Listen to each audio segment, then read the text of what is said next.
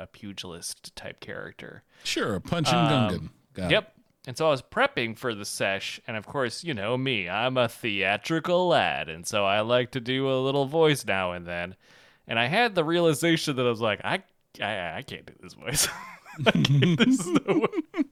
Uh, I was like, just you know, by myself in my room, trying to be Gungan. I'm like, mm, nope, no, and everything I'm saying is real, real, real bad. It's like it just feels bad to say in a way where you're like, is this racist? I don't know if it is, but it feels, it feels like it is. I find at this point, even if it feels like it, just leave it alone. Yep, you gotta leave it alone. So I showed up to that first session. Everyone's, you know, expecting a pitch perfect Gungan. First session, I'm just like, "Hey, how you doing? I'm a Gungan." Uh, hey, listen, Misa, Misa love uh, cheeseburgers. I thought I thought you'd be like, I love cheeseburgers. Don't you mean I Misa? had to, I had to throw a little bit of flavor in there somehow. Uh, but yeah, I'm like, maybe I'll play a Neimoidian. No, no, no, don't do that. Yeah. Oh yeah. No shit.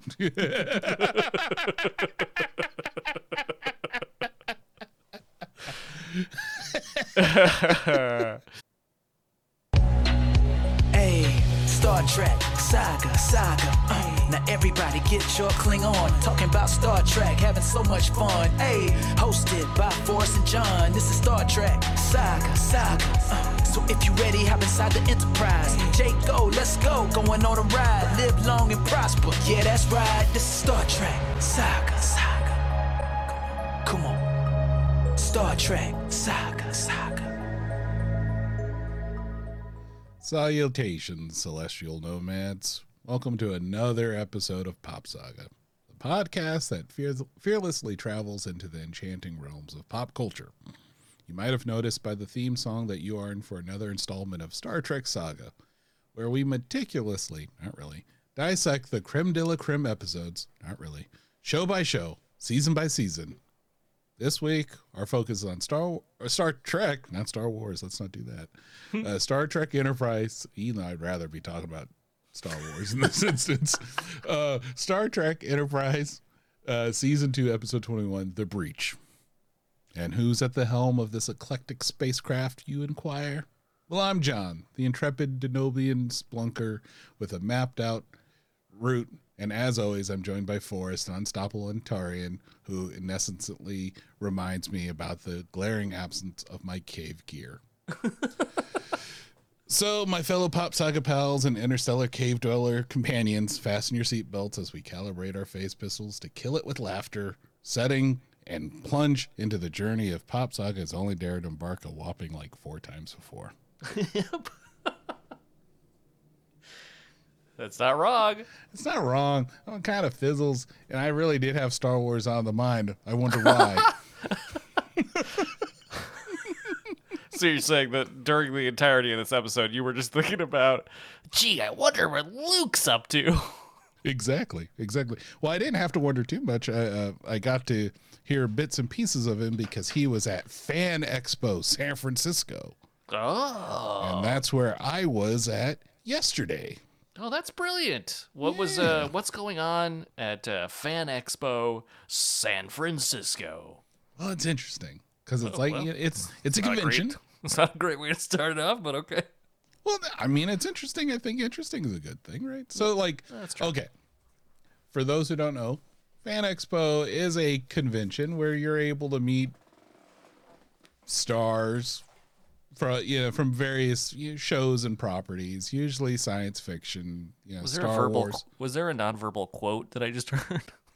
Oh, did you? Um. Oh, yeah. I guess the stars is wrong. I shouldn't have left it like that, but uh, I was starting to think about it. Anyway, uh, fan expos like that. You're able to buy packages, and you can go get your photos taken with uh, stars, and you go listen to them talk, and they'll sign autographs. Um, but they also have a dealer's room, and this one was interesting because they had uh, kind of almost two dealers' room. One which was devoted just to like merchandise, which had some like art pieces and stuff, and then a whole other floor that featured uh, comic book artists and um, comic book artists and other people were selling like um, prints and stuff. So I got to I talked to Art, uh, Arthur Adams. He's one of my favorite uh, artist, so I got to talk to him for a little bit. That was fun. Um, I talked to Dave Johnson, who's another one of my favorite uh, comic book artists. That was really cool. Like, I mean, I even bought a couple pieces from him because they were very reasonable. Um, and yeah, you just it was a veritable who's who. And the big the big headliner there was Mark Hamill and Ewan McGregor. And you could have even did a photo op, I think, with both of them at some point for some reason. And so yeah, so like Fanic, it, it was it was nice because it wasn't super crowded, but like I got I, I got some OG signatures for sure. I got I, I'm I'm quite pleased with who I, the the people I got to meet. Do you, do you want to hear who, or should I just leave that alone? Yeah, list them off. Let's hear it. Yeah, let's list it off because you know what, folks? I know this is Star Trek Saga and we're talking about Star Wars and other shit. Let's put it like this: this episode, eh. Anyway, um, oh well, you, you'll get to it. So, um, like, so I got uh, Art Adams and uh, Dave Johnson signatures. I got, and then I went voice actors. And now, for those who may be paying attention or those who really know me, voice actors are my like pretty much my favorite type of actor. I love other actors as well, but I think voice acting is such a unique art form that in a lot of ways I think is harder than traditional acting because you got to use your more ima- imagination, your vocal inflection is really how you can uh, direct a performance. So I got to meet hang on to your butts. Okay. All right, Vanessa Marshall. She's the voice of Hera uh, from Rebels. So I got to meet her. Mm-hmm. I got to meet Ashley Eckstein. So I met Ahsoka. Brilliant. Yeah, yeah. Um, I met uh, David Hayter, the voice of uh, Metal Gear Solid. Mm-hmm. The he was- voice. to The some. voice, yeah, like the voice. You can think Ke- uh, Kiefer Sutherland, but I don't. Uh, when he had that weird Dalent say for a moment into the series, um, he was really cool because he whispered in my ear. I took a selfie with him. He whispered in my ear. He was just like, "You know what?" He, he's like, "You know what, John? You're pretty cool." But he did it in the solid snake voice. It fucking blew my ears back. he probably. Oh man, that's probably a trick he pulls out a lot. Oh, totally, totally. Way to way to shit on my special fan moment for us, but it's fine. like I know that to be true, but you didn't have to ruin that illusion for me. Really? Yeah, yeah. So yeah. you're the person who is like. Uh, I totally who- believe it every time they tell me I'm the only one hearing it. God. uh, let's see. I uh, met uh, Maurice LaMarche, who is the voice of you. Most people know him as the voice of the Brain uh, from Pinky and the Brain, but he does a Ah, of other voice. Yeah, the very Trying to take over the world. yeah. And uh, Wait, he was next time you see him, tell him I'm coming for his job. Well, yeah, you're you're you're doing it. You're doing it. Now, can I tell you? He threw out that line, right? Mm-hmm. Are you thinking of uh are you know, are you thinking um what I'm thinking uh Pinky? You Yep. know, like cuz he did the whole thing. And you know, I I felt like, man, I'm going to fuck this up because he said it and in my head I was like, "No, I have no idea what you're thinking." But my mouth was smarter than that. It said, "I don't know. Where are we going to find pants that size?"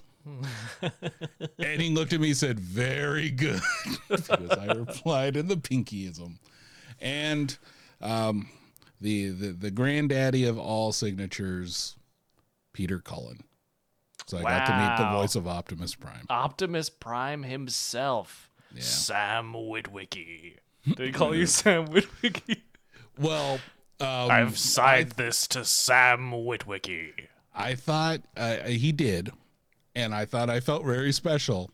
Then he called the next person behind me, Sam Witwicky, called little kid Sam Witwicky, and oddly enough, he called the um, the Autobot, like the the uh, the toy they got of him, Sam Witwicky. So I felt less special, but I still felt special. Um, Yeah, he's on autopilot. yeah, totally. Uh, but he was he was super nice, and um, This is a great Sam Witwicky you brought me to sign. I bet it transforms into Sam Witwicky. Thank you, Sam Witwicky. Like, I am Optimus Prime. Don't you mean Peter Cullen? Sure, sure. I am Optimus Prime. You So- t- he goes, "What's that over there?" You turn around. you just is a, you just turn back. There's a truck. What the Fuck. Is that Peter? Is that you? roll out? You're like, whoa. No, it's just a truck, Sam. yeah. It's brought to you by Dodge. What? or Chevrolet. Chevrolet. Shit. Shit. I don't remember. Gas it. Get out of here. We're not an EV. Roll out. Um, but yes, I got to meet them all. I got some cool other, you know, I bought some other things, and uh, yeah, it was a real fun expo. I do know one per. I, I ran into a bunch of people I knew there. So the people I went with were like, "Wow, you're popular." It's like, "Yeah, I guess so." I know all seven nerds in San Francisco, and they're all here. So, huzzah there's only- only seven now. Yeah, it's a lot though. Felt- we felt like a mighty group there. Um, yeah, but I do know someone who went and got photos taken with Ewan McGregor and uh, Mark Hamill, and for me, I was like, "Ooh, that's too uh, too rich for my blood." Couldn't How much is that? How much is that running these days? I think to get a picture taken with Mark Hamill was like seven hundred dollars. Oh wow. Well, uh, worth every penny. Uh, I to, mean, to get to the, a picture with the Pim Reaper, as he's called these days. Yeah, I mean, look, how do I put it? Like, I get it, and if I would remember I, that I was going to this thing, I might have been like, mm, maybe. You know, just because shit at this point, it's all, all about nostalgia for me, and you know, I'm traveling to dangerous territory, Carol Burnett territory soon. I'm gonna, soon it's gonna be Hogan Heroes, and next gonna be McHale's Navy, and then soon I'll be watching old episodes of Passwords where they're talking about people I have no idea what they're talking about. I can't wait for that. Anyway, that's be good.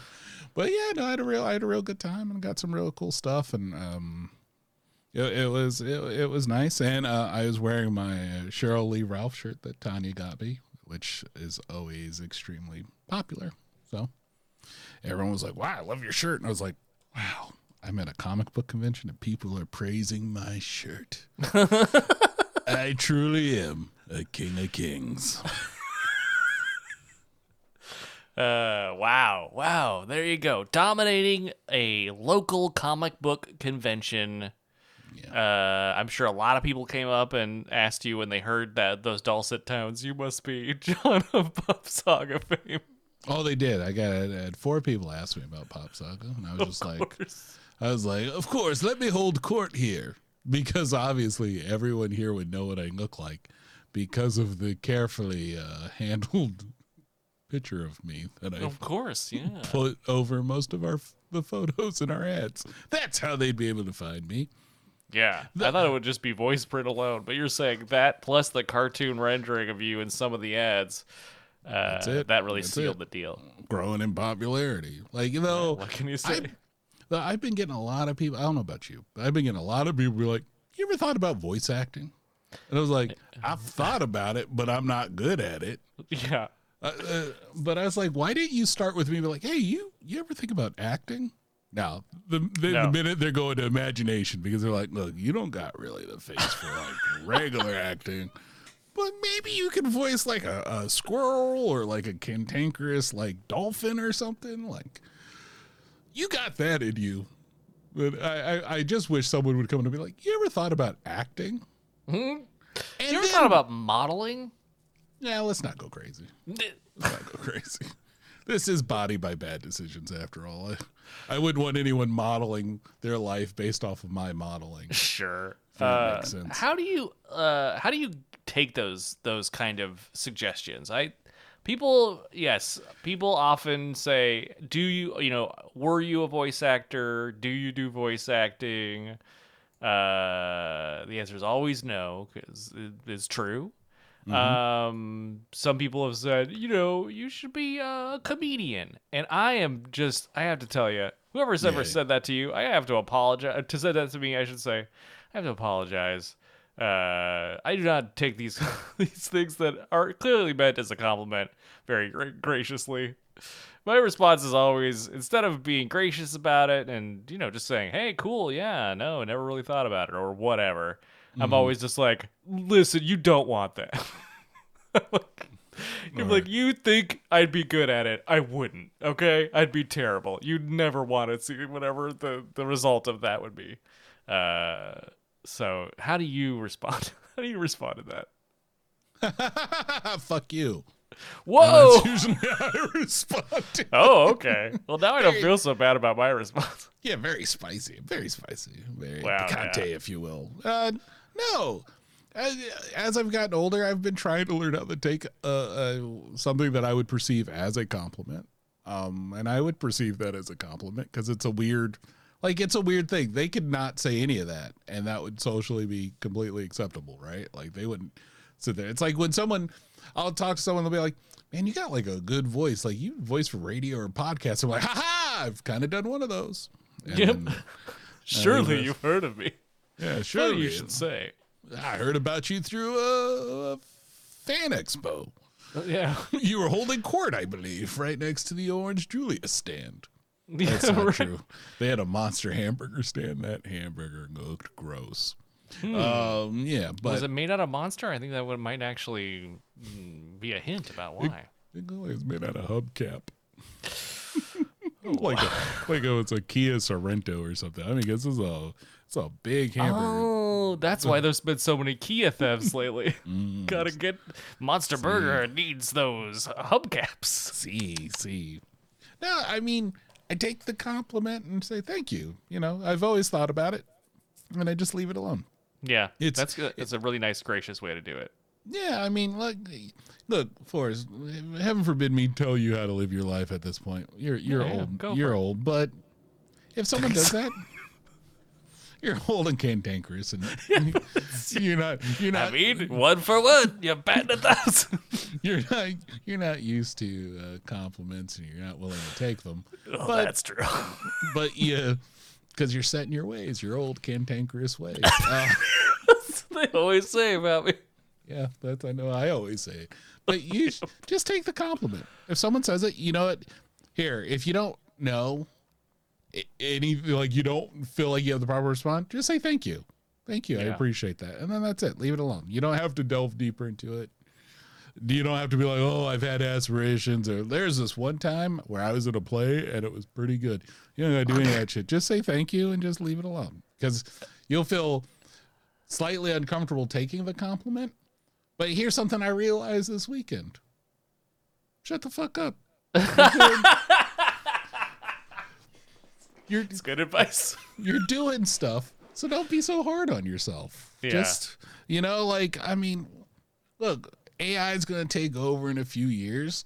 We don't know what we got right. left, so just enjoy your life. Stop being, stop ragging on yourself, and start ragging on other people like I do. well, that's why that's why you get the final word, uh, and I don't. This is this is uh, it's good advice to leave you on. I- Uh, Why do I? Why do I have the final word? I don't even remember where that got started. I just Uh, felt, I used to do my spiel, yeah. and then you would say something. It was always like it, the- right before. I think it happened because you have the you have since the start had the the music. For a while, it went back and forth, but uh, you used to have the music and do the cues, so it was up to you whenever the episode ended. So you- oh, that's true. yeah, it was great. It was great. It was very organic. We did not plan that out at all. Yeah. Uh, uh, but now I, I've codified it into the actual things that I say. That is true. Uh, yeah. so now it feels like it is intentional. It, it, yeah, all right, fair enough. Fair enough. Though I, I have to apologize for the listeners, the, the pals out there. I feel like I've been phoning in the last few. Um, uh, remember, folks. Like even Well- even the Wesley Snipes, but I love that quote. I could use that every. That could be the way I'd sign off. Like, Yeah, remember, think- folks. Some folks always ice skate uphill. That's it. Always. Don't I uh, I think that it is part of the charm of that entire segment is that it does very much seem like you are thinking about what to say in the moment. yeah, and I, I, think that that is very charming because you know they don't all always land, but it is it's just adorable to see you try to come up with something. I would feel really weird trying to sit there and be like, you know, on my my limited notes that you know, how's the intro, some of my thoughts, you know, like this Enterprise episode is like, oh, really? Uh, goddamn, why did I why did I spend 21? Um that's an inside joke. But um yeah, Don't worry, I'll, I'll let was- you. Well, before we start the the breakdown, I'll let the viewers in on our our fun little new secret. Uh, but we, yeah, we'll we'll talk about it before we start. But yeah, But yeah, no. saying? I'm sitting there going, and if I was write like, and remember, folks, ooh, I need a, I need a stinger for this one. And usually, I just the my rule is if it's something that we mention at some point during the episode, and my brain, my my uh, memory ravaged brain, if it remembers something, that's where I pull from. So sometimes it's usually towards the latter half or something else. Like, oh, right? Yeah, he something that just happened. yeah. So Yeah. that's where it comes from. I, I would I, I don't I wouldn't want to do it any other way. Sometimes like you'll say something, I'm like, oh, that's it. That's it. And I just uh, it's good. It's it's going. But for the most time I'm like, remember folks, two plus two equals four, unless you don't know how to math.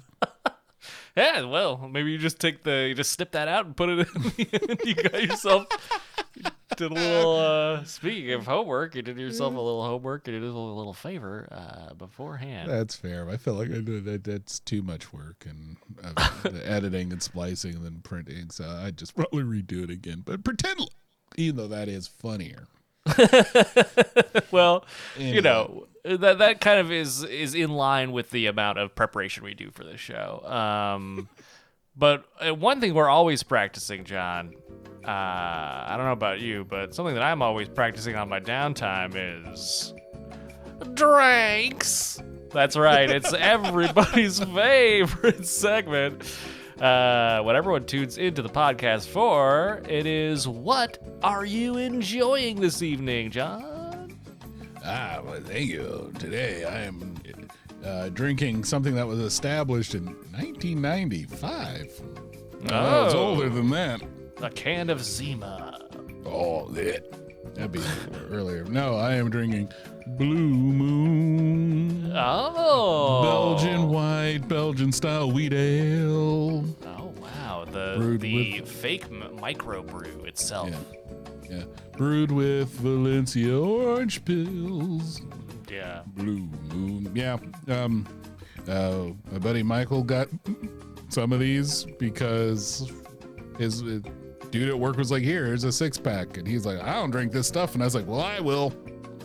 Yeah, there's nothing wrong with a little macro white uh, wheat beer.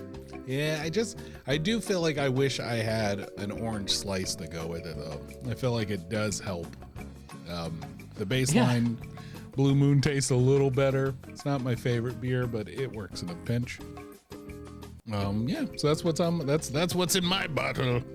Ah, very nice. How about you? What is in your glass, cup, trough?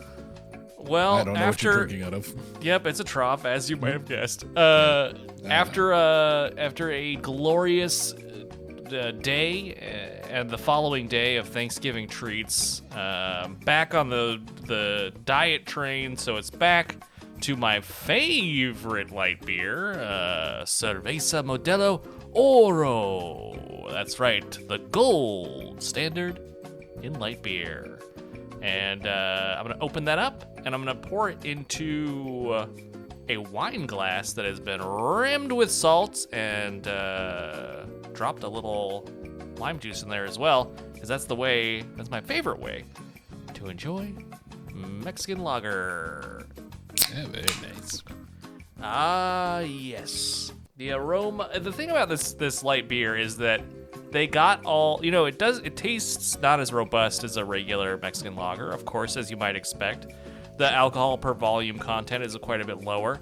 It has a lot of carbonation, but not a lot of uh, head, and thus not a lot of fun lacing or that creaminess that you associate with beer in general. But from an aroma and flavor standpoint, even though it's not as you know uh, uh, bold as a regular beer, it's actually quite good. They did a really good job. I'll have to give it a try. Yeah, Yeah, 90 have to- calories. It's cheaper than a White Claw. Probably tastes better. Woo. It really does. It really does. Yeah, I'm so glad I found this. Uh, thank you, Modelo. right, thank you, Modelo. Yeah, I won't thank you, gracias, whoever makes Modelo. Blue Moon. Uh, no gracias. Budweiser. Oh, I think Yeah. that's the. I think that's who owns Blue Moon. Let me look it up. Uh, Bud Weiser yeah, it doesn't say on the. Moon. They want. I think they like to keep it around the real DL. Yeah, I mean the Valencia orange peel does kind of look like um, Budweiser type of calligraphy, so maybe you're right. Ah, no. Coors. Mm, Same thing. Yeah, same thing. Same thing. All tastes like Uh, wet chips. Oh, let wet chips, delicious beer. Yeah. No, that's awful. Wait a minute. No, that's awful. what am I? A beaver? Well, maybe. Uh, maybe. You never know. Have you looked in the mirror lately? No, Lord, no. Told you, body by bad decisions. I ain't looking in that mirror. That's dangerous. I smashed them all. It really hurts, Uh, especially when you're shaving. it does. Is that so? Yeah. Uh, let's see. Uh, bl- under the Blue Moon um, Wikipedia entry, there is a controversy section. Uh, in 2012, Blue Moon had come under fire from the Brewers Association for not stating on the bottle that the brew is made by Miller Coors. Uh, the Brewers Association says that the omission allows the Blue, Movie, Blue Moon Brewing Company to masquerade as independent craft brewer. Some indep- other independent brewers have agreed with this assessment. On May 2015, a California man filed suit against Miller Coors for the craft beer labeling. However, the lawsuit was dismissed by a judge in October. Those motherfuckers. Well, there you go. There you go. All right, well, that's what I'm drinking, and then I'll drink some water afterwards because I gotta get that uh, blue moon taste out of there. So there you go. Well, next time try a can of Modelo Oro, the gold standard in light beer. I wish you had a Charleston Heston because I think that would have been perfect for that.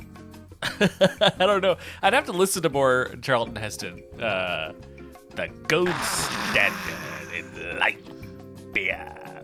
Yeah, okay. Work. You got. I'm gonna give you some voice homework. Charleston Heston, and then um, uh, Charles Bronson. I think either one of them. It would sound Because I'm good. basically doing both. you blew it up. Damn you! I wish I was dead. anyway, Damn you, you blew it up. Damn you, uh, you blew it up. I'm Cary Grant. okay. I mean, I don't know. Definitely sound like you've uh, got your car and it seats about twenty. more, more like Cary can't. You know what I mean? Anyway, Ayo. Uh, so as you mentioned at the top, we're talking about Star Trek today. Uh, further step on our Star Trek saga. Star Trek Saga. saga. Saga. Yeah, I said saga. No, I'm doing the echo from the theme song Oh. because I really like it. Uh, when we first started this endeavor, we uh, the goal was for me to pick out the shining examples, the pearl, the pearls of these uh, earlier Star Trek series episodes, and go through them in chronological order. Here's the thing: we're still going to do. We're still going to go through it in chronological order from uh, season to season. And by chronological, I don't mean release based. I mean uh, when they take place in the timeline of Star Trek. That's why we're starting off with Enterprise. However, I've I uh I decided that randomly picking uh good episodes is just not the way I want to do it. So instead we are flipping the script a little bit. We are going to be covering 5 episodes from every season of Star Trek going in uh, chronological order except they will be randomized. That's right. I am go- I have created a wheel of episodes that will contain every episode number in that season, and we will spin it and then watch and review that episode. Might be a good one, might be a bad one, might be the the couple of episodes of TNG that they literally don't want to talk about anymore because they were so racist. Oh man, I can't wait to watch those. Yeah, well, if the if the numbers are in our favor, we will be watching them. Uh, maybe it'll be the one with the uh, where they beep uh, beat up beam, not beat up, where they beam up a bunch of people who uh and hay and farm animals, and it's a bunch of uh Irish people, and it gets real bad real quick. Uh, uh, but uh, it, maybe it'll be a good episode. Maybe it'll be best of both worlds. You don't know. Maybe it'll be uh, the first one. Maybe it'll be Encounter at Farpoint when we get to TNG, obviously. Can you tell this is the one I know most of the episode names from? The, the TNG? Well, uh, if you can't tell yet, I'm telling you now. But anyway, uh, that's what we're going to do. And so it won't necessarily be the best, but it will be funny. we will be often well, watching things out of order. Um, but uh, yeah, it's a fun new twist to our formula. Yeah, fun new twist. Yes, fate shall now decide. Now, fate has decided to plop us into an episode that is about two earlier than the one we already reviewed, so that is funny. Um, and as you said at the start, it's, it's season two, episode twenty-one, the breach. Breach, breach, breach, breach. That's right. What is the? What do you think the that title is in reference to in this episode? That's a great question. I have no idea. Because it's not like they're really breaking in anything difficult. No, Maybe- and th- there wasn't like a, a breach in the hull. I guess there was a like a reactor breach that we saw off camera, Yeah. or didn't see, I should say. Well, yeah, we didn't see any of that at all. Maybe it was a, a, a maybe it's a little bit more artsy fartsy than that. It's like a breach of ideas. Yeah, yeah. No. Maybe it's it's sort of like breaching through long held beliefs. Yeah, maybe, maybe. Um, Yeah. It definitely wasn't like what I thought it was going to be until I immediately turned it on. I was like, oh, this is one of the vaulted uh, cave episodes. Ah, yes, the cave, the star, the famous Star Trek cave episodes. Uh, at the time, the most advanced Star Trek caves that we had seen back in 2003. Uh, the breach originally aired April 23rd of 2003 back on UPN. We talk about UPN quite a bit on this chan- uh, on this podcast. Um, and uh, it was directed by Robert Duncan McNeil, aka Paris, aka Nick Locarno. Yeah. Um, I think it is his his second of four episodes of Enterprise that he directed. Um, here's something interesting I found out while doing research for this particular episode. Uh, it got. It's weird to talk about Nielsen ratings in this day and age, isn't it? Because like the metrics about how a show is successful have changed drastically since streaming has become more of a a common thing. But uh, back in the day, it- used to be entirely dependent on Nielsen ratings. Which, if you don't know what that is, I encourage you to look it up because it is wild.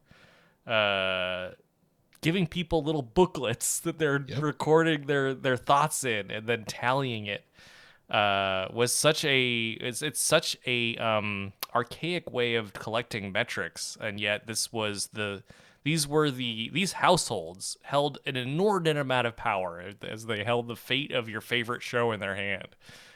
Um but uh you know while enterprise is having a a bit of a renaissance i think these days in terms of the fans who really like it are they're adding more to their ranks and they're being very you know effusive of the praise of this particular series.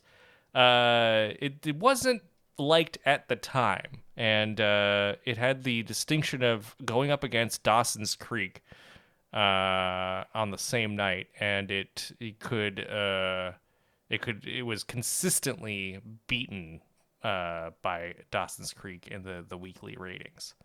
Um so it was a small improvement, but uh, the previous episode called Horizon had set a a new record low for the the series. So this is a we're coming into the series very much like you'll see once we get to uh, seasons three and the final season four, you can see the the show takes a turn for the slightly better in terms of its overall the you know tone and style of the show but we're you know smack dab in the middle of a show that is struggling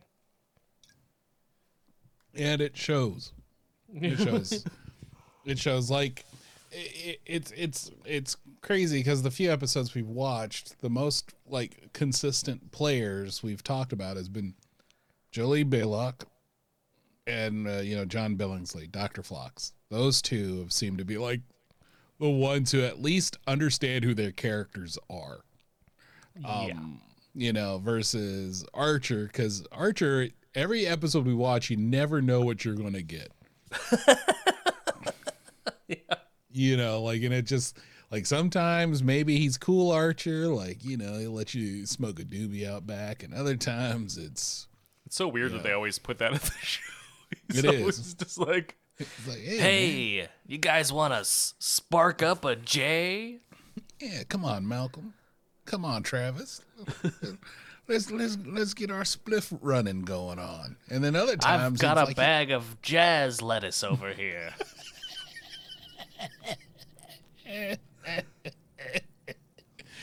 I mean, that would have made this episode better. Um, but yeah, it's always it's always interesting because this is like usually the first season is the rocky season for Star Trek, and then they have like six seasons of figuring this out. We know that you know Enterprise only had four seasons, and they burnt through two of them before I think they kind of uh, found a, a decent stride for this show. But um, yeah, like this type of episode, uh, the cave episode is synonymous with uh, you know what is also referred to as like a bottle episode, where it doesn't really take place in too many places because the set's relatively cheap. yeah You know, and quite cheap. Uh, this was they had I think um, they had twelve or fifteen feet of cave wall that they had to make look a lot longer, and by the looks of it in this episode, a shoestring effects budget. yeah, which you know kind of harkens to what you're talking about. How like maybe they weren't doing so well in the budget. You know, they weren't doing so well in the Nelson ratings, which I was a we were a Nelson family for one summer. Um, wow. Yeah, that it was really weird because I also felt weird that I was writing a lot of PBS Channel Nine. Are they being served? You know, versus I think they're waiting for me like he's watching fucking Designing Women. Good on him. CBS, they're like PBS. We don't care for this. Um, education never. Um, but yeah, maybe they're doing so bad that the budget on this one was just like, hey, we got to save every dollar because we're bringing in the Borg in a couple episodes. So, uh, you know, Yeah, be, that's you're be- probably true. yeah, you're running back and forth in front of this uh, 15 foot cave wall. Yeah, But, uh, because a lot of this takes place off of like we don't even get a traditional exterior shot of them walking through the the hills of Los Angeles before they get to the cave. Uh, none of that stuff. I don't even really feel like we get a true cave. Yeah, we don't even get a cave entrance. Oh get, no. like, like something that's just oh they're walking through a cave. We just see them walking into the cave.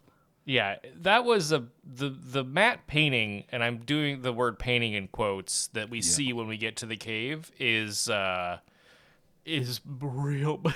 it's like a it's a picture of the Vasquez rocks like overlaid on a picture of some mountains that's like wildly lower resolution than the rest of the effects and then they have a couple of JPEGs or GIFs or uh, PNGs of uh of of bushes that they sort of knocked out the background in Photoshop and spread around. It's an it's an admirable effort, but it does have that sort of like old, you know, 70s movie forced perspective type Yeah. feeling when they're like walking on like the very top of the cave rock to get into or sorry, mm-hmm. the, the rock to get into the cave and it's like, oh boy. Oh geez, this is the really I mean, they're stretching that taffy. Good on them.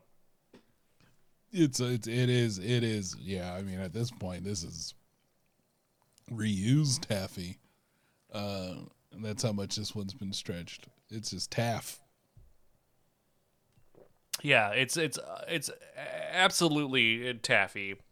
Um, you mentioned John Billingsley earlier. He was actually a little uncomfortable with this episode, if uh, if the sources online are to be believed, because he had always pictured his character Doctor Phlox as an unflappable optimist, and he kind of had mixed feelings about the revelation that the Danublians, Danublians, Denobulians, Denoblians.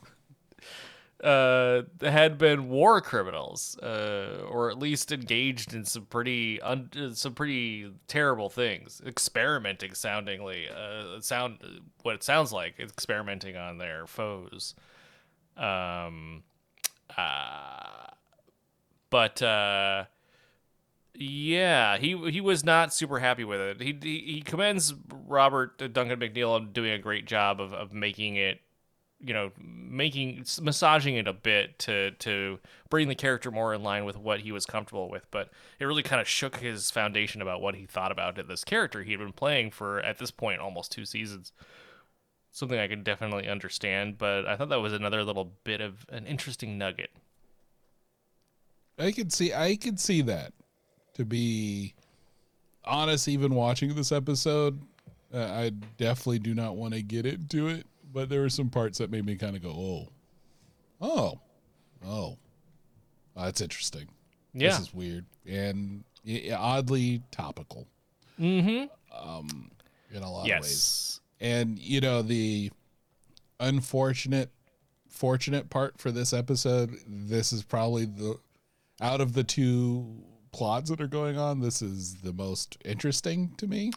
Yes, we have not an A and a B and a C story this episode, just an A and a B.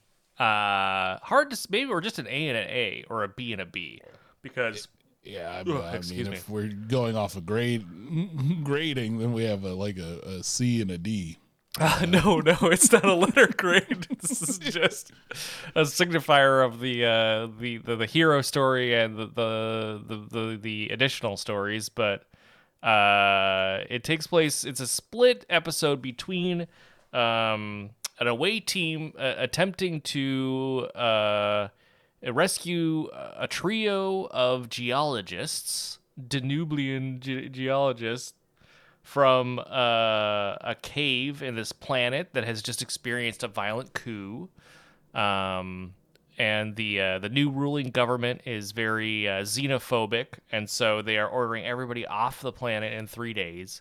And so the uh, the uh, Danubian Science Academy asks uh, sends a message to Phlox, uh, and then the, which he passes passes along to Archer.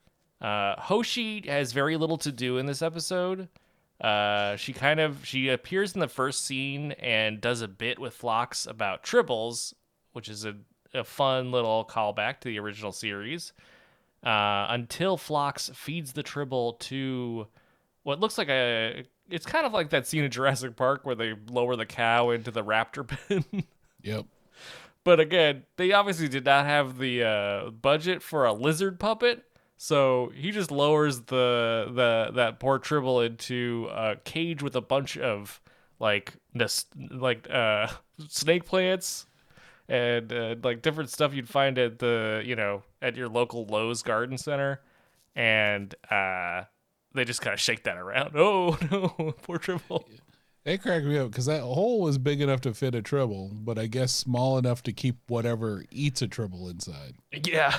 But the cage was also very small, so you're just like, hmm, you don't close that thing? Okay. I guess it's uh I guess it's the the future's past, so things aren't exactly up to snuff. Yeah, or maybe they don't have to worry about those things. Uh, who knows? Yeah, it was. I, I will admit it was kind of cool seeing the tribble, which is now its first, technically canon wise, the first appearance of the tribble Yeah. in, in the Star Wars. It's Star Wars. Why do I keep thinking of Star Wars? Oh, Well, because were- I'd much rather be talking about that in the Star Trek universe. Star Wars saga, saga. I mean, it works. yeah. it works. I can go call burtonm6 right now. Be like, hey, let's change this. Um, yeah, I was really kind of looking forward. I thought we did finally get like a, a good Sato episode, but I guess not. Um, Yeah, no, yeah. she because he's out of here after the this, and of course after this, it's Phlox gets a a data pad with this information I just mentioned on it, and you know it's it's worried Phlox contacts eyes to camera to uh, to intro because it's been a long road, John. yeah, a long road. going going from here to there. Um, but uh, when we get back from the title sequence, we find out that uh, the Enterprise is the closest Allied ship, and so they gotta go down to this this uh, you know this planet that is currently in turmoil and uh, rescue these. Or I wouldn't say rescue necessarily, just find and extract these this trio of geologists. They know that they're in a cave. They don't know where. Uh, but they got a cool like Doom three map of the of the cave. So you know it's it's been it's been mapped. They just don't know exactly where the the geologists are. So Archer puts like- together a, a crack team of uh, Trip, Merriweather, and Malcolm. And as far as I can tell from the dialogue, Merriweather is the only person with caving experience. Yes, he's the only one who learned how to climb a cave. I Yeah. Which is in- really dangerous if you don't know. Like climbing a cave is like, from what I've heard, is like ten times more dangerous than just climbing up a rock face. Yeah, I mean, you don't catch me doing it. Yeah, but Archer's just like, ah, you'll learn on the job. you gonna be okay, Trip? You gonna be good? Ah, I'm sure you won't slide down a natural rock formation and break Merriweather's ankle. That's that'll never happen. Anyway, you got it. Way to go, Trip. I mean, when you see this cave wall a little bit, you're like, how could you climb down this thing? This thing's as smooth as like silk. Like it Yeah. had no no texture, a couple crevasses. the budget to make texture. I mean, isn't at this point isn't um uh texture just wanton destruction of just smashing things against other things to get the look that you want? Like Oh no, no, this is they had some 3D in there. They were just like smooth is the name of the game. jeez, yeah, it was it was quite it was quite quite smooth. yeah. Um How many? was- let's see. What is on the the Enterprise? Uh, what is the crew complement? that's a good question. How many? Uh, how many people are on here? Because I'm like- wondering. Because they send the they send the ensign. I think and I think Merriweather is still an ensign at this point. They send an ensign the who uh, mans the helm, uh, with the chief engineer and chief weapons officer. Yep. 83 people aboard the Enterprise. You Oh, you're man, not telling was- me there's another there's a red shirt down there who just loves bouldering, loves bouldering and caving, loves climbing on rocks, slippery rocks. Yeah. Yeah, you'd imagine that or like yeah, okay, you have security, you have your your your equivalent of the you know, your your space cop. so then you'd think maybe they would even train to do that. At least that contingent, right? Like that's who you'd want Yeah. going down there. There's got to be more security personnel. Got to be someone you could spare instead of your your chief off. I mean, this is not a new critique of Star Trek. They do it all the time. They're sending the time. senior officers down on dangerous away missions when they have a whole complement of crew people that could easily probably train their entire lives for this opportunity. But uh, it is just funny because like really the reason for Malcolm being there is very headcanony. You really have to make a leap in order to make that make sense. Uh, and but even more so with Trip, it just like these two, co- the combination of people are just like, well, we don't need you around for this episode because this is gonna be a Phlox special. So who's left? Can you guys? You guys willing to shoot on this day? Are you free Monday? Yeah, like sure, yeah, we'll film it in 15 minutes, um, and we'll be good to go.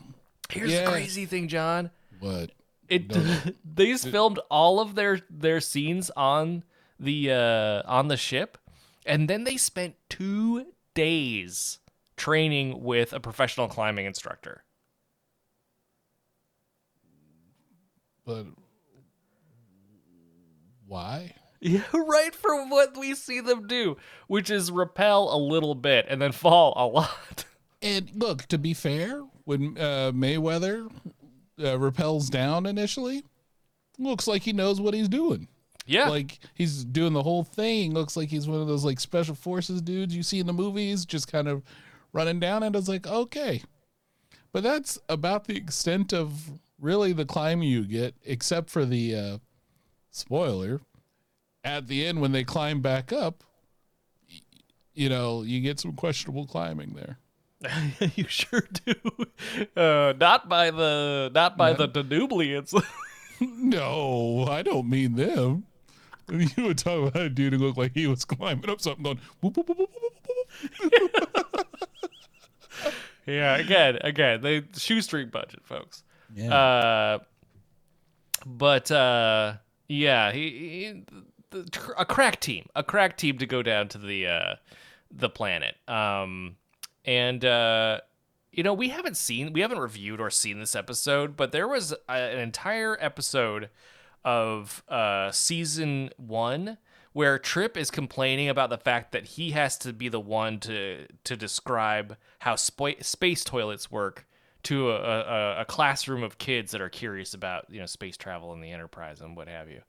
Uh, uh, and then this whole like obsession, just like this Dookie obsession, comes right back around in this episode.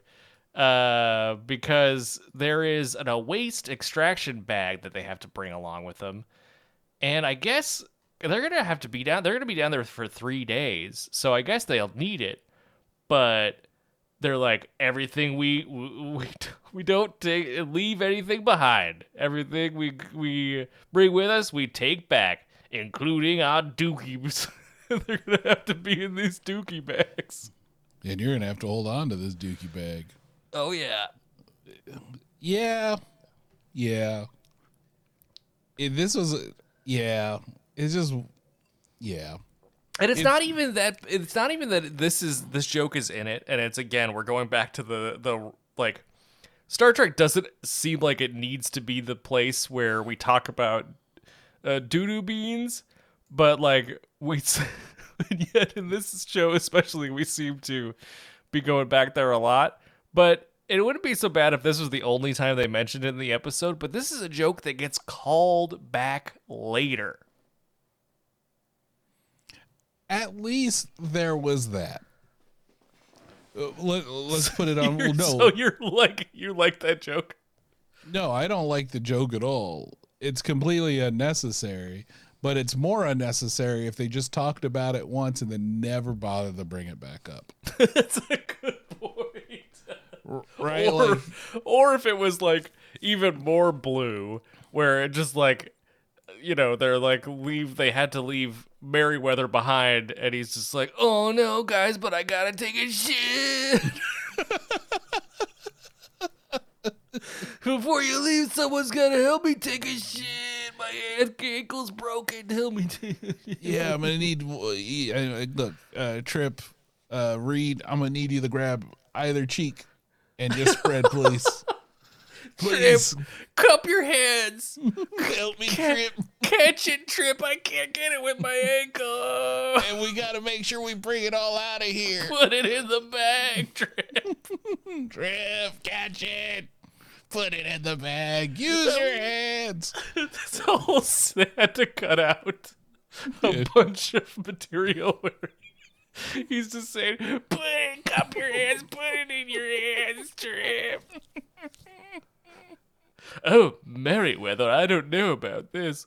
Oh, geez, do I got a Merryweather? oh, please, my ankle's broken. I can't reach back there. My ankle. Wait a minute. that that Danublian stew is really isn't sitting well. Oh, you're gonna need a couple handfuls, Trip. Oh god. Walls are smooth, so you know it's gonna go all the way down if you don't catch it. Trip. There's no texture. it's a frictionless, Trip. It's gonna go forever.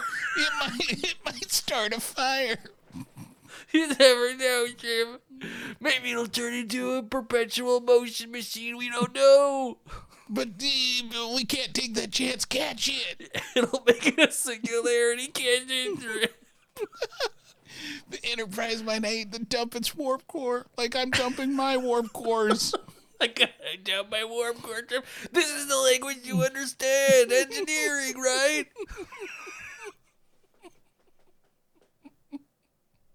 oh, trip. Get the bag, trip. Yeah. I mean, look, I'd much rather have that than mention it once and it never comes up again. It's I liken it to when you play like a video game and they're like, "What do you choose? Do you say yes, no, or do you choose the other option?" But Yeah. any of those options you choose doesn't matter because you get the same response. You know what I mean? Like, it's like don't then don't even give me that because even the false pretense of me making a decision without Yeah. any sort of implement implication later on makes no sense to me. And You this, want it to matter, yeah. yeah. So if you're gonna talk about waste removal bag, better bring that sucker up, or don't, and just don't mention it at all, because it does. You know, like it'd be different. It's like, look, we're gonna have to take all these uh, these stones that these uh, um, scientists have been getting. We're gonna have to put them in our. We're gonna have to put them in the poop bags. You know what I mean? Good thing we brought all those bags, right, Trip? And I only use four. Just put the rocks in there. It'll be cushioned. exactly. So like, yeah, I mean, I, I I appreciate that, but like, I would rather the joke not even be in there. It's it's it's weird. It's like even when uh, on Mandalorian when they showed like, oh, this is what a space toilet looks like in Star Wars. I was like, oh, I don't need to see that. Yeah, we never saw Grogu dropping all those eggs off. Yeah, but like I don't, it's like I don't need. I was like I don't need. To, I don't need to know y'all use the bathroom in space. It's cool. Yeah. I'll yeah, just assume that you do. Right, yeah, that's weird. It's weird because that's the one part of the thing I, I don't really care about. It's not, I don't think this is intrinsic to the story. Yeah, it's like it's not like Dune where like they'll go out of their way to tell you the, what the Fremen still suits can and can't do. So like you know they talk about it a lot. It's like yeah, it's got catch pockets for your waste. You're like, wait a minute, shit in the, I shit in the suit. Then the suit stores it in my thigh pocket somewhere, and then you milk the poo for water. Yeah. yeah. Uh, yeah, that's what they call the Fremen's old stink thighs. uh, I mean, it's still good. yeah. Yeah. Uh, yeah. Yeah, don't, don't mess with don't you don't get to call them stink thighs. yeah. That's you not- know, I, w- I wouldn't. yeah. But, uh, no, but- and you shouldn't. Now, so rem- remind me. So, what happened after Meriwether's uh, diarrhea accident? What- what- what's going on? Uh, they uh, well, we we cut back to the the ship, and uh, because uh, before they went down there, there were some some transports that were fleeing this war ravaged country, and one of them has an emergency and needs to turn back around. But the planet, of course, because they're xenophobic, they won't let them uh, come back. And so the Enterprise has to intervene and take on a bunch of people who have been exposed to a very dangerous amount of radiation. Uh, and Phlox has like a real bad reaction when he sees one of them, and we don't really know why. Um, uh, but when when Archer is talking to this alien, we get the context. He has a very strong reaction towards Phlox, and Phlox it asks asks Phlox to leave the room.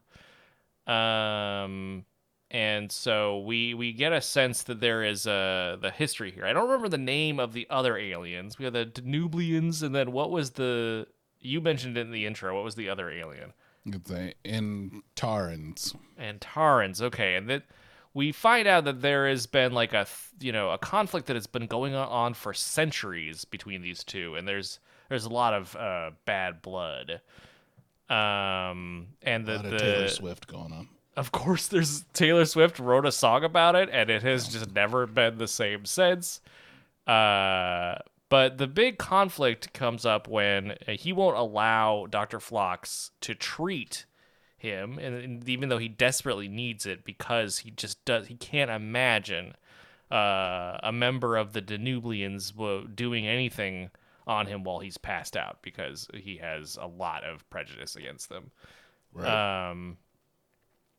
Uh, but uh, when we go back down to the cave, uh, there's a scene I really wanted to talk about.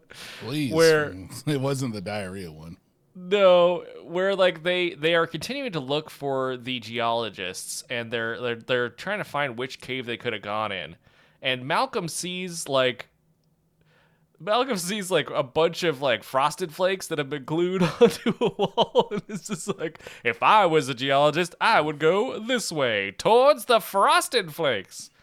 Like it was clearly like, oh, we need like crystals in this wall. Mm, who's got a gl- hot glue gun and a bunch of I don't know window samples, glass samples.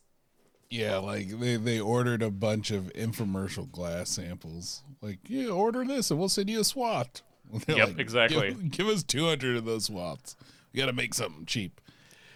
I honestly, the, I don't know if it was uh, Paramount Plus at the time or something, but at this, this part that you're talking about, it was so lower compressioned that I just took it as it was just a leap of faith. like it, it looked really bad. What And, if uh, you realize it's not lower compression at all? Oh, that, that, yeah, maybe I need to get the rip just so I can see, like, oh no, that's what it was. I couldn't tell what the hell was going on. Other than it's like, that's a that's a bold guess. Like they'd they, I think they'd go this way. Just follow the hot glued cornflakes over here. yep, the frosted flakes lead the way. They're like a prism. Yeah, Sure. yeah, no, Uh, yeah, no. um and uh but that's real fun we cut back up to the ship and uh archer is sort of has a one-on-one with this uh with this alien guy and he finds out a little more context and and he's he gets like he gets the guy to kind of pause and be like oh interesting. You really made some good points there. Again in the typical archer way which is to sort of just like get irritated with someone and kind of yell at them. Not at like a loud volume but just like be pissy with them. Yeah, kind of moody to get his way. Yes, like kind of just like badgering people into doing what he wants by being sort of the most aggressive one in the room. Uh, and he does. He continues this attitude with Phlox, which where Phlox is like, "Hey, this has been going on for like 300 years. Uh, you know, the cornerstone of of uh, you know uh, Denobulan uh, medicine is that people have like autonomy over their bodies and they're able to make their own choices about what kind of care they get. Uh because like there was and uh, you know archer's like yeah but okay yeah but you know what about just saving anybody for whatever like uh, however you can? And Phlox is just like ah well you know uh, hippocrates was not born on D- Denobula or whatever. Just very it's like oh yeah okay maybe again this is an uh, uh this is an example of archer not knowing really anything about an alien uh civilization but just like stepping in and imposing his viewpoint on it. Yeah, he's basically like hey i know you've been you've had this like cultural trauma or sorry this historical trauma with this other species of alien throughout your history. It's been going on for like 300 years or more. But he's just like yeah but just like try to be nice to him okay? Just do it all right. Yeah, just do it anyway. Uh, ignore his well wishes. Uh, Forget your Yeah. Hippocratic oath or whatever you've taken as a doctor. Ignore all that shit and just do it anyway. Treat him anyway. Yeah, he's like, uh, do you think I'm gonna like fix 300 years of of like this uh of this prejudice and like this this, this fighting uh in 38 hours? And he's like, yeah, do it. he's just so abrasive. The thing is, like, spoiler alert, at the end of this episode, he basically sets these two species on a path to understanding, kind of. At least, you know, starting with a few people who have broadened their horizons. And the thing about, like, the thing about Picard, let's just say, that he, felt like he was pragmatic and he had a mode that was very like lawyery and he feels like he could make a point that was very nuanced and and and it felt like he really understood what he was talking about. Archer just like he has a very strong set of personal morals and he goes around just like a, uh, superimposing them on any situation. And so when he like makes these humongous like diplomatic uh wins, which he seems to constantly do, you're just like, I don't buy it. It doesn't I can't imagine that this guy who just goes just who just pissy and is just has like real big like uh take me to your manager or you know let me talk to your manager energy it's like this gets shit done Yeah, yeah. No, I'm I'm with you because normally, like you'd look, you'd look to this eh, any show really that kind of either teach you a moral or some form of character growth, right? Something that that character did not have at the start of that episode that they gain by the end of it, so then they can learn and grow from it. Usually.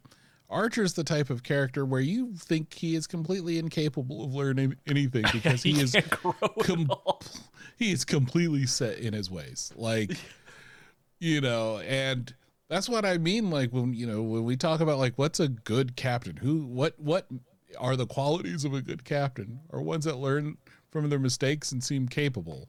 He never seems like he learns from anything and when he does like in this instance it was by accident. Like yeah because i mean he just kept badgering him until he finally said the right thing. It's like well you should learn to kind of make amends or something. I don't know later. And it Yeah. just like dawned on him, but it wasn't like something that you you saw him reading a bunch of different books and trying to learn or get a perspective. It was just that was his mood.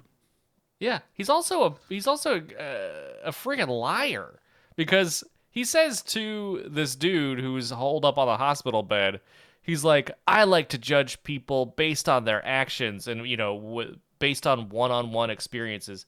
That's not true. He's constantly like bringing just like assuming things about people, especially if they're aliens. You're doing it right now. He's like, "You, uh, well, I don't know anything about your history, but why can't you just get along, okay? God. Just do it already. Just Yeah. do it. Can you hurry up and do it already? Thanks. Just do it. Yeah. Uh, annoying. But meanwhile, down on the planet, guess what? Trip and Malcolm have located the three geologists. All right, time to pack up and leave. Eh. Nope, they don't want to leave. In a in a scene that is kind of hilariously entirely ADR, as far as I can tell. Oh, was that what was going on? I think so. A lot of people feel like they are rushing to get their lines in before someone's lips stop flapping. Maybe it was like a real cave and there was a tour coming by. so they're like, oh, we gotta we gotta speed this up. Like, I want to find that. I want to see that real, ca- that quote unquote real cave. Because I think that real cave might be in, uh, you know, cousin Jerry's basement. oh yeah, definitely. If you ever seen the Poughkeepsie tapes, that's where that cave was. Yep. Yeah, no, this is.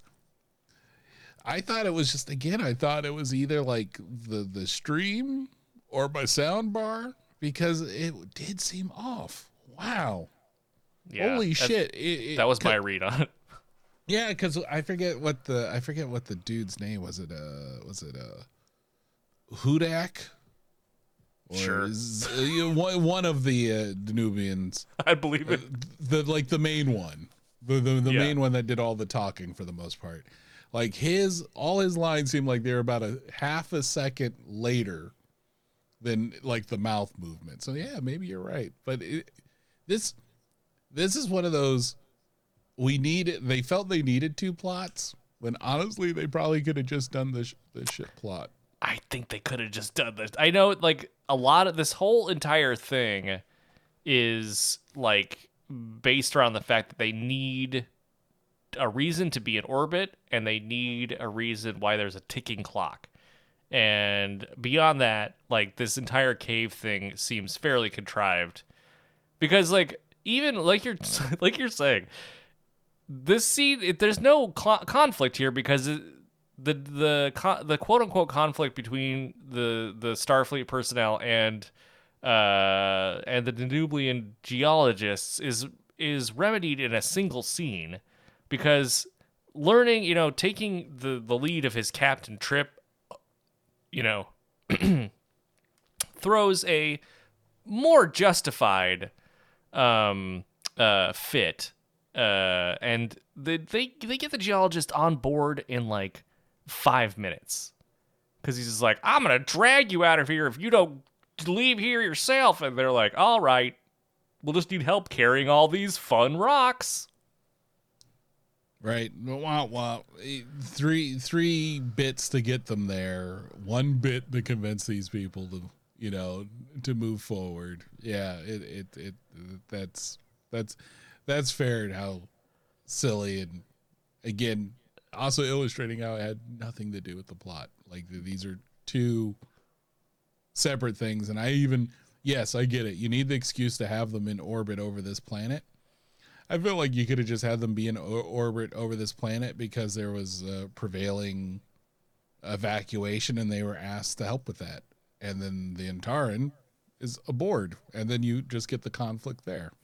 Yeah, and then, there there is other ways. It's not to say that there isn't any other way they could have done this, but you're right. There is there was there would be a way to focus more on this much more affecting much more in- interesting plot with Phlox than in this uh, the stuff that is going on in the cave. I think you will be surprised to hear that initially, after initial filming, this episode came in eight minutes short. Oh. So scenes scenes like that down in the cave, which resolve almost immediately, could have been stretched out a little bit. Uh, they had to shoot a bunch of extra footage to to to pad it out. Um, but I think that's why if this episode feels in a couple places like they're stretching that taffy, I think that's why. Yeah, okay, that makes a lot of sense. Because like I would much rather like I would have look, I would have foregoed the Merryweather diarrhea slipping and breaking his ankle yeah, scene sure. in favor that actually didn't happen, but he did break his ankle. Um, that's, that's a little bit of our head canon, but uh, anyway. I would rather him be included when he they go to the Nubians and then have some sort of cave in or something where then they all have to use their respective skills to you know free themselves and then they get out of there. Yeah, I, I don't I don't understand why there must have been budgetary reasons or like the set wasn't big enough or something, but leaving Merryweather behind does nothing for Merryweather. He's not in any it's, extra danger. Uh, there's a part when like the the shelling starts and the rocks start to fall from the top of the cave that he kind of curls up in a ball, but that's like the only thing that he does. That's really it. It's not like this cave is filled with uh, deadly other aliens or predators or something that you know would cause why you would want the extra firepower or whatever. It it really you did not need to include Merriweather at all. You didn't or just need... Merryweather. He's the or only one him. who knows how to cave. Oh, that's true. That would have been good. And finally, like I don't look, I don't really remember Enterprise the episodes that I did watch originally so well. So I don't know if there's a great Merriweather episode out there. Um, but in this instance, like this just felt like uh, he was on the call sheet, but we didn't really have much for him. So so you'll get you'll break your ankle. You'll just spend the rest of the, the time sitting in this corner in this cave set. Uh, very bizarre choice. Um, al- along with a series of bizarre choices, like uh, these.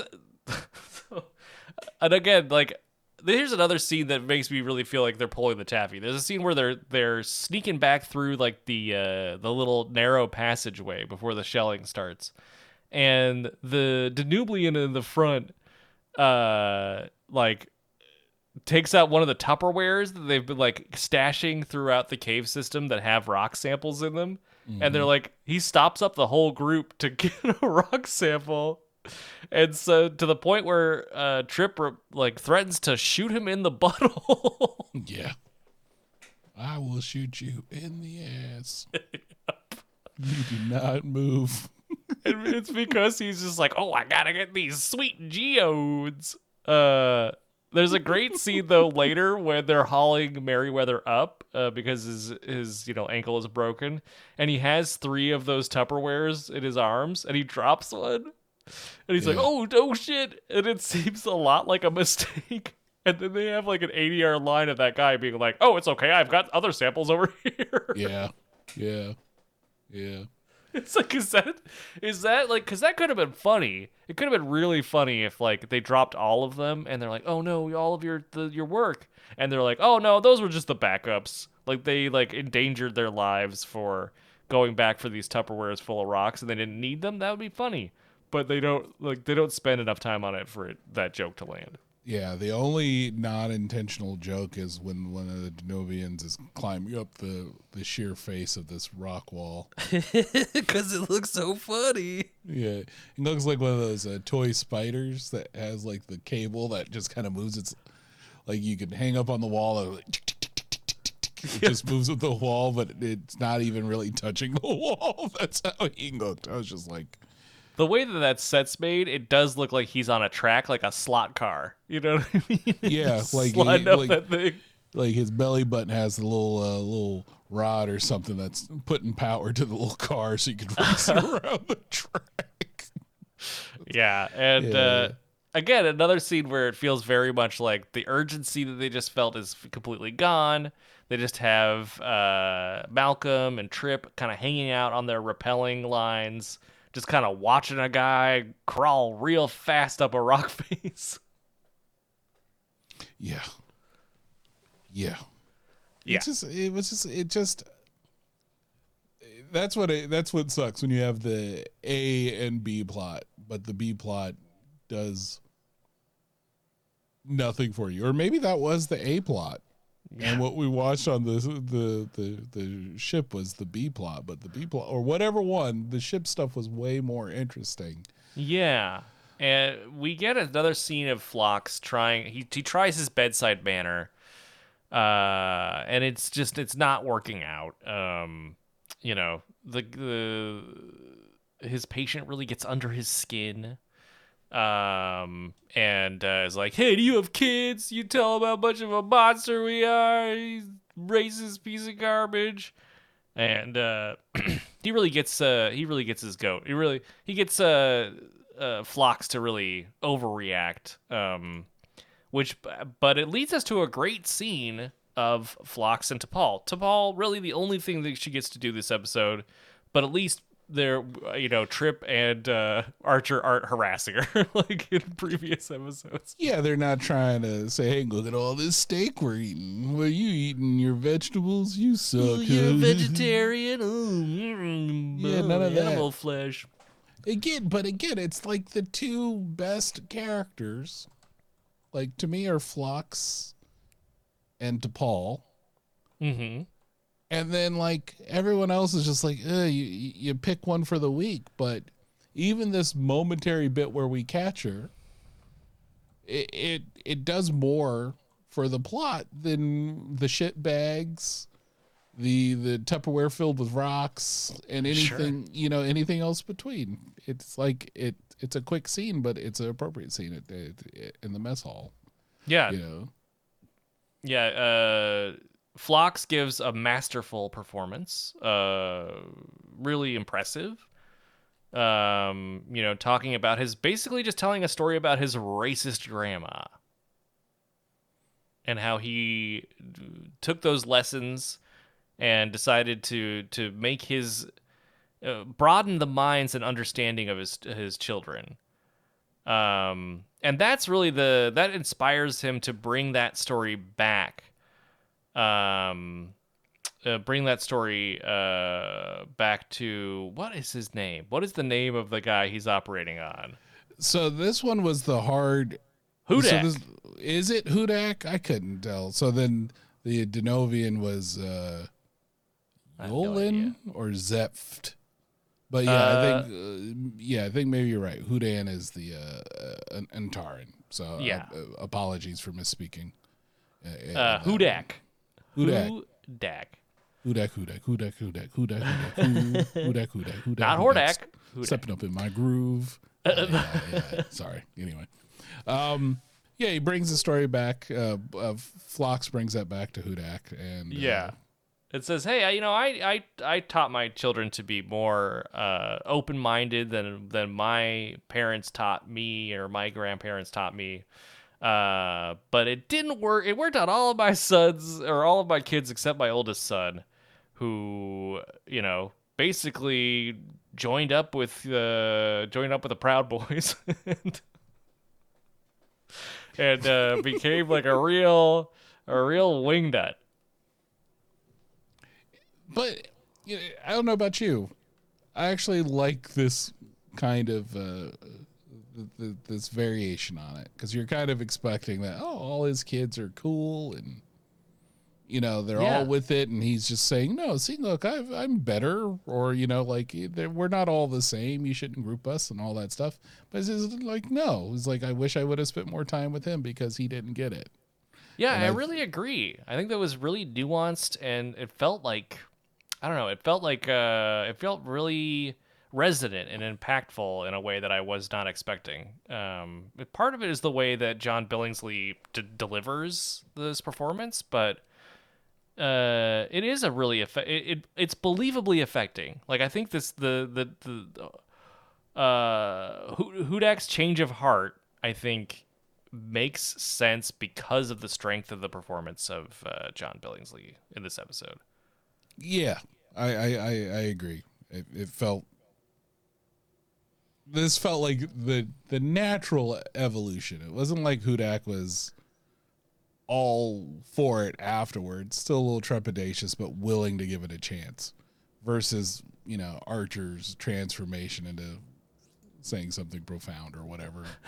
well, like you said, kind of stumbling upon a really resonant moment uh, and a really important, like a, a, a possible. You could see it as a the beginning of a turning point in at least, at least in in the eyes of a few members of these two, uh, you know, factions.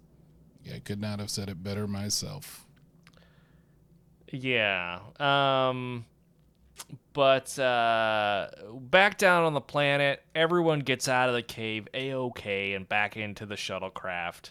They're about, you know, a couple hours past due, past the deadline. The decree has went out. The the uh as they leave the planet, they're getting shots slicked at them by uh, by a patrol craft. Of course, again, this is a weird sort of like it continues the weird trend of like the no stakes existing in the the cave part of the episode because it seems like oh no they're being attacked by this ship. They're being shot. Oh are they being shot out of the sky?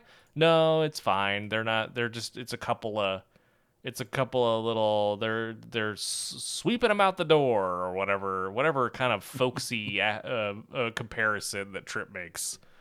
Uh, really, because they just peel off. You know, they weren't weren't in any danger. They shot them with a couple of low energy beams. Everything's fine.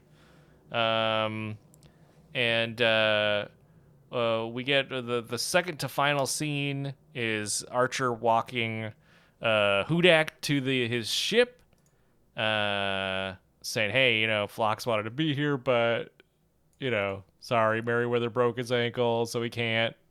Uh, anyway, uh, I heard you're gonna take uh these. So he's like, he's willing to take on the the the geologists, the Denobulan geologists uh, eh, on a ship, and both parties have agreed. Hey, we're both okay with this if, if each other are, and so it Right. seems like a, a real. It seems like a, a big step forward that wouldn't have happened had Archer not intervened and insisted on you know uh, Phlox and Hudak getting to know each other. Um, and you know that both both uh all well both men i'm not gonna say all three men because as you pointed out i don't think archer really learned anything from this He's gonna walk away from the. I did a good job. yep i'm good at this i'm a i'm the best uh i'm the, gonna be the first president of the federation that's the real lore thing um but uh you know both Phlox and Hudak are changed forever um and uh, you're just like, oh come on, really? Archer played any hand in this whatsoever? This is like, don't teach people that this kind of attitude gets results. Uh, How many times have you met someone who you've been like, wow, they failed upwards? Congratulations. sure, yeah. I think I think we've all I think we've all encountered plenty of archers in our uh in, in, in our lives. Even I have been referred to as an archer from time to time. So Well, that's uh, fucked up. Yeah, Wait I know. As someone who failed upwards, Yeah, yeah, totally, totally. They're like, you archered that, and I was like, Mm. damn right I did. when it's not directed towards Captain Archer, I, a fictional character, I think that's quite mean. But uh, um, yeah, and we get the button on the episode. The final scene is uh, Phlox deciding to write a letter, spoken but not read, uh, to his estranged son that he hasn't talked to in a decade. Um, and the purpose of his letter is saying like, "Hey, I had a, a an amazing encounter, and it was very enlightening with uh, this this person that you've been hating for so long, or this this uh, species. Yeah, maybe if you are open to it, you might be able to. The story might change the way you think. Um, and uh, it leaves. I think it's a sort of a, a solemn but potentially hopeful note of the episode. Uh, and also really great to to leave us with a perform, uh, you know, a final word word from John uh, Billingsley because again, he's doing a fantastic job and really selling this character moment. And uh, I liked the way it wrapped up. And like you said, I liked the A story. We'll just call it the A story. I like the A story quite a bit. Um, but I think taken as a totality with the B story, it's there's just a lot of goofiness in an otherwise very serious and it's um, important s feeling episode. it's too inconsistent because it's it's one of those things that like the the the A plot has you know a lot of real world implications you could imply from that uh, from Yeah. from those you know that that that that riff that split that type of thing that's happening here that you know Star Trek normally does so well is harping on like social issues or societal issues or anything and kind of reframing it re- rephrasing it but also still coming up with a poignant part. And for the A plot that's there. But this B plot is just like some Scooby-Doo stuff. Where you just Good like way of describing it. You know, it just takes all the um, the wind out of that sail of something that could have been really. You could have still did your bottle episode. Everything could have taken place on the ship. There could have been issues with. There, there are so many ways I feel like that this episode could have been better than what it was. Yeah, I think that's a decent. That's a decent summation of Star Trek Enterprise in general. Yeah, it's just it's just a shame because you know it's like I always look to Star Trek to look for what's the best in us type of thing. Maybe that's naive of me, but that's kind of how I always frame it in my head uh, for myself, and I, I know a few people do, and that's what I want to be left with. But most I'm just like, man, I really hated that cave thing, so my brain really just keeps focusing on these you know, nonsensical, don't need to be there plot points, which is, you know, kind of lowers how I feel about this episode overall. Even though, you know, John Billingsley does a, a it's a great Phlox showcase, um, in, a lot of ways, and it could have been really poignant. It just kind of hit the mark on that one regards, but most of the other parts, it just missed most things. Yeah. Yep. Yep, that's right. Well, I think there's not much more to be said about this uneven but interesting episode of uh, uh, Enterprise, Season 2, Episode 21 The Breach. Uh, but I sure hope you enjoyed listening to us break it down. Um, next time, we'll be back with another spin of the wheel. Uh, and maybe we'll, you know, maybe we'll involve the Discord in that spin. Maybe we'll give, uh, we'll give the pals a Oh. chance to to take that uh, wheel for a spin, and they can determine our fate. in uh, whatever episode we uh, address next in our Star Trek saga. Um, so uh, join up there if you would like to try your luck. But that's going to do it for us this week. Thank you so much for tuning in, folks. We sure as heck enjoyed making this episode for you. Uh, but let's roll into the outro and thank. I mean, after that amazing piece of theme music, I think you could argue very convincingly that burtonm6 is the third member of the Pop Saga crew. Has definitely contributed to the show in a way um, that wouldn't be the same without him. So check out the link to his Fiverr page. He's available to make music for you too, and as you can see, the the quality on the show means uh, it's gonna be good. Uh, there's also links there to our socials. We've got uh, several of them, but you can ignore all those and go directly to the link to join our Discord. Join in the discussion, spin the wheel, see the pictures, and you know, you know, find a new group of friends in the pals. Become a pal yourself, free of charge to you for now. Who knows how long it will be free? Get in while getting is good. Uh, and with that said, we hope that wherever you're listening to this, however you choose to listen to it, that you're feeling happy and healthy. And if you're not, that's okay too. But enough of my blabbing. Let's hand it over to John for the final word.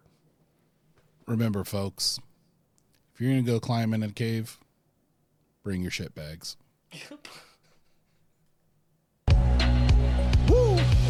tuning in, cause you part of the crew. Every episode giving you something new. Jake, go, let's go. I be yelling, yes, sir. Feeling like a captain. That's Picard and Kirk. Star Trek, Saga, Saga. Come on. Woo! This is Star Trek, Saga, Saga. Let's go.